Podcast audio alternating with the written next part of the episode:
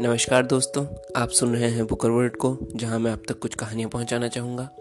हमारी आज की कहानी का शीर्षक है, the music woman plays infinite strings और इसकी लेखिका हैं रिया मलिक। रिया दिल्ली से हैं और अभी लॉ की पढ़ाई कर रही हैं। As the sunset on the evening bazaar it overcast the young couples reconnaissance of a different land the attraction of little universes woven into fabrics of names that would turn on even her grandmother's tongue. Certainly her mother's. Names familiar to her in the Hindi heartland, but carved in processes and the things journey there. Existing not for the functional fittings, she was used to hearing Hindi in the metropolitan, but only to express a kind of thoughtful embellishment, like a spiral on a dog's tail, wilted into a vapid shopping session. Bandhani, Bagru, Ikat, and Tukri and figures of walking women depicting harvest seasons. Assembling blocky motifs on shawls, shawls in stores, stores in the streets, and faces on the bend that had fascinated them only shortly before, but now began to fatigue them. They had walked by banners and posters of every article rupees 100, Sardarji's Wah Wah Kachori, and spend more time with your loved ones, dilate time around you, and live your fullest life. The last had been the dated and yellowed pamphlet of Turntuller Technologies. They remembered that the company had nearly a year ago invented some sort of serum or was it a lotion that broke the Intellicast with the declaration the greatest application of special relativity since self tying shoes. They had said it could exploit the principle that great masses like celestial bodies could bend space time around themselves, exaggerating mass differences to let the person wearing it dilate time around themselves. An exhilarating consumer invention at that time, nearly as hot as the self tying shoes. Of course, the glitches in practice had earned the thing the reputation of a gimmick, and its ad had long since gone out of print. Old Towns. At dusk, just as they threw in the towel on the careful retail juggle of necessity, money, and skillfully rejecting persistent salesmen passing off wholesale textiles as the hand children of devout craftsmen, a set of tablas caught their eye, and they both knew that the evening of exchanges had only just begun. They walked into the music store and met the woman at the counter. Browsing through the string instruments, the girl asked, Where were they made? So many corners of the world, how many can I take you to? The woman said in a warm, welcoming decline. Ah, well, do you play any of these? No, I just sell. Who spend their time collecting bits of news and fun facts to share, aided by their smartphones and later Intellicast, who seldom ventured out without hoping for consummate fulfillment, felt their magnetic interest drop slightly. But the boy added, You have an amazing collection, before it could become palpable. They asked the names of all the instruments they picked up before trying each out. When the boy started on the sarang, the woman walked over and adjusted the inclination. This is not played like the guitar. Let each vibration breathe. She played a slow melody to demonstrate. When the girl struggled with piping the shehnai, she took over. This should not grace and dived into a different note, this time playing for long blowing enviable bouts of air and producing robust, smooth music on what a moment ago seemed like a listless, stubborn stick. With the more she might have been disdainful if she did not find the poise toying amusing instead. You have never seen this before, no? You don't clench it in your teeth, it's the lips. See? She strummed a chord, and the music comes from the tongue. She broke into a tune that was strung together with the characteristic sound effect reserved for moments of absurdity in slapstick Hindi cinema. Toing! While the girl could still hear the morchang from the other end of the aisle, the music woman came and handed her a mouth aid for the shehnai. She accepted with a stern smile and fit it on. The woman's uncanny ability to tend to them both in the bare skipping of a beat reminded her of her mother in the evenings, juggling her classes, the dog's food, and whatever appointments she and her siblings had.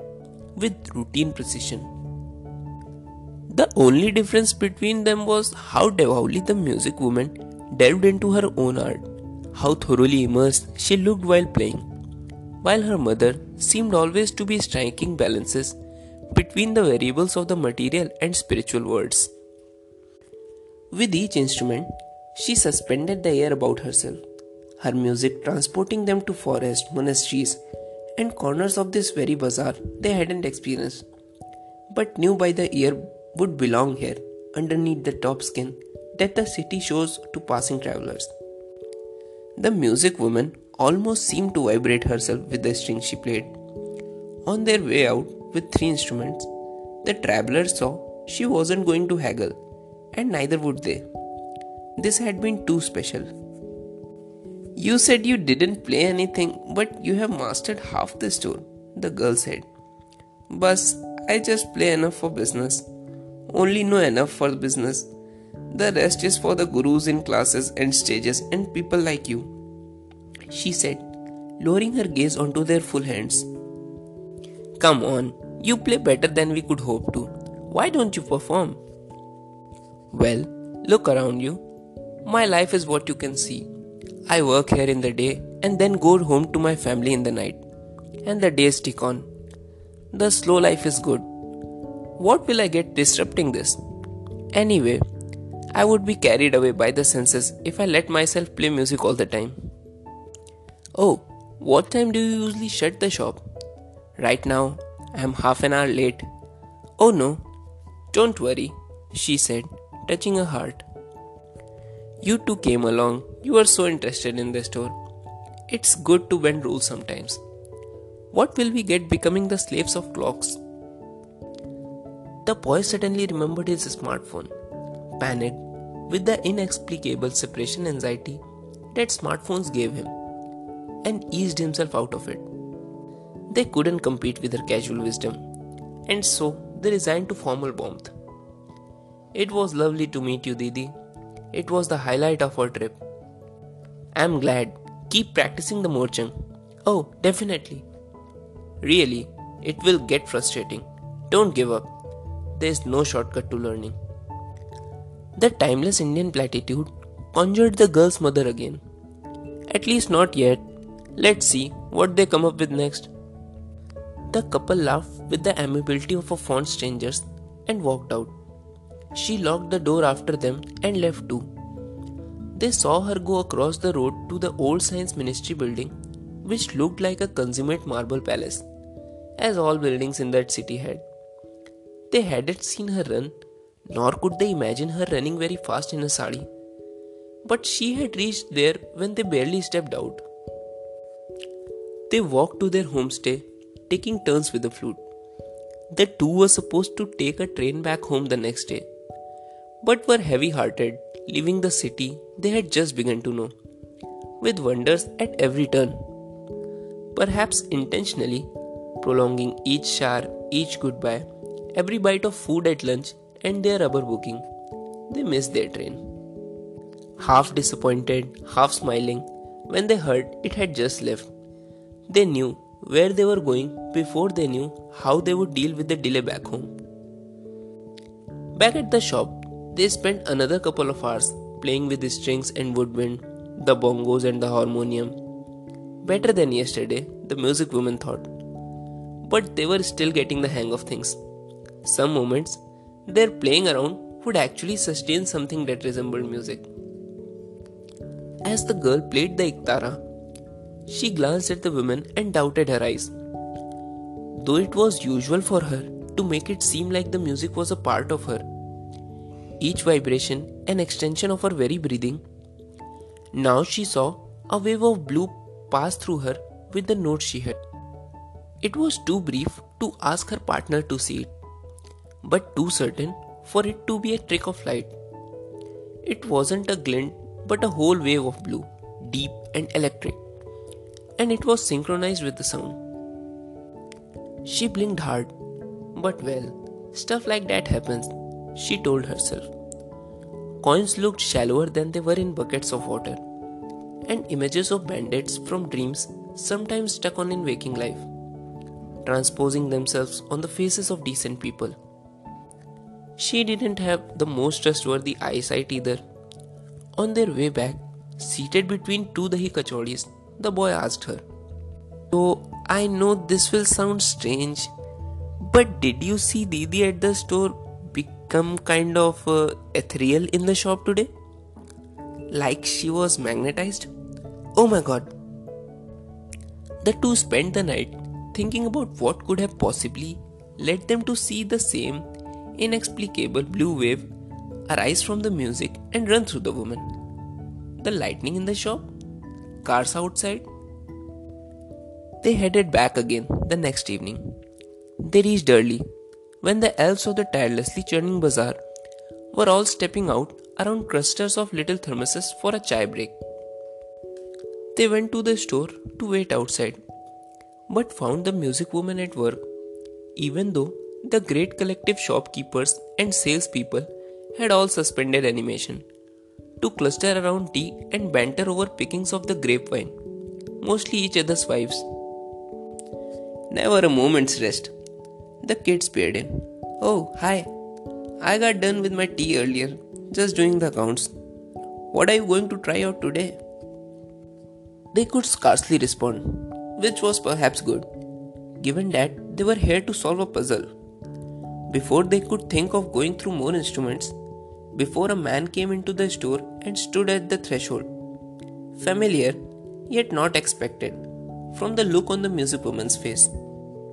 Really dumbfounded, he stammered, How, how did you get there? You just served me tea at home. Did you come behind me? The travelers awkwardly pretended to read their intellicast as the music woman composed herself from sudden fright. Arham, I wasn't expecting you here. You were supposed to be back at the garage. They felt the tension in the air that was more accustomed to reverberating music. It would have been best to leave.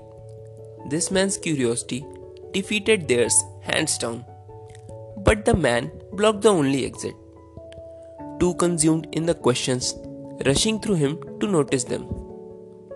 What is this place? Why are you behind the counter? Well, this is my shop. That didn't help him.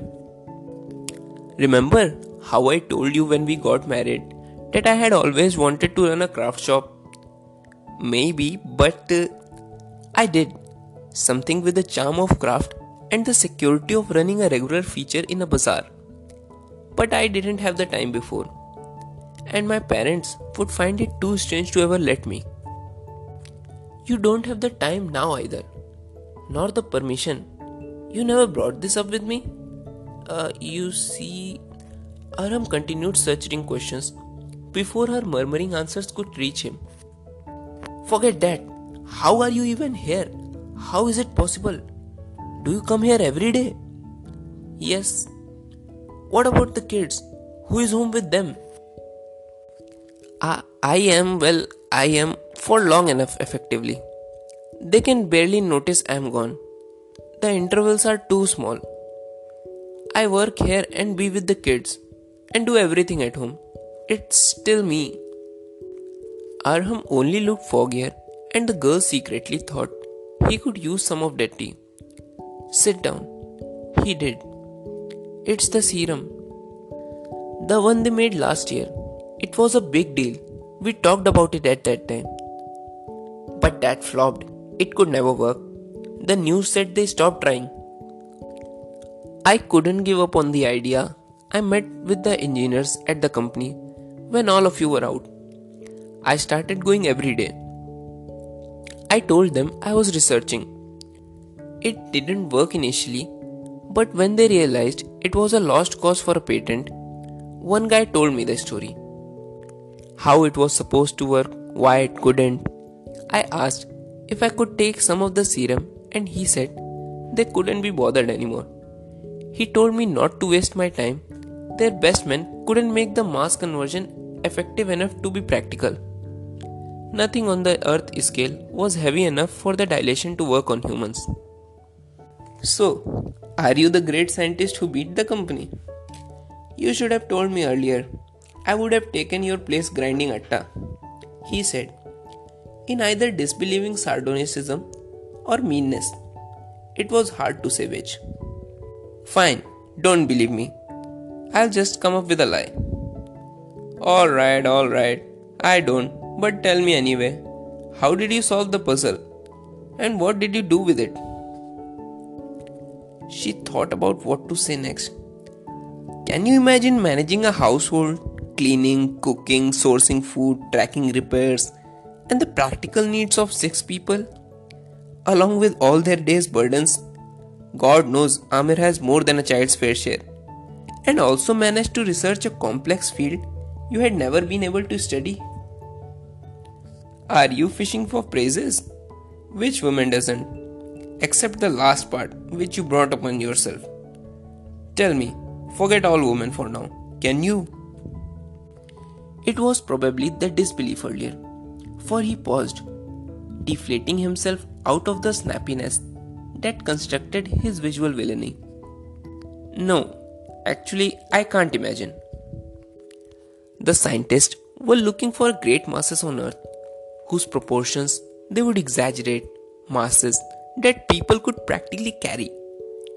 The burdens that women carry has supplied me that great unfathomable mass. The serum worked on me because I, like other women like me, was being acted upon by forces much greater than any animal on earth is subject to. Havash, I have not read about all this, but I know the fears of your children being scolded in school do not make the masses that twist physics. No scientist has ever said such a thing. She smiled. I knew you wouldn't believe this. But look at me.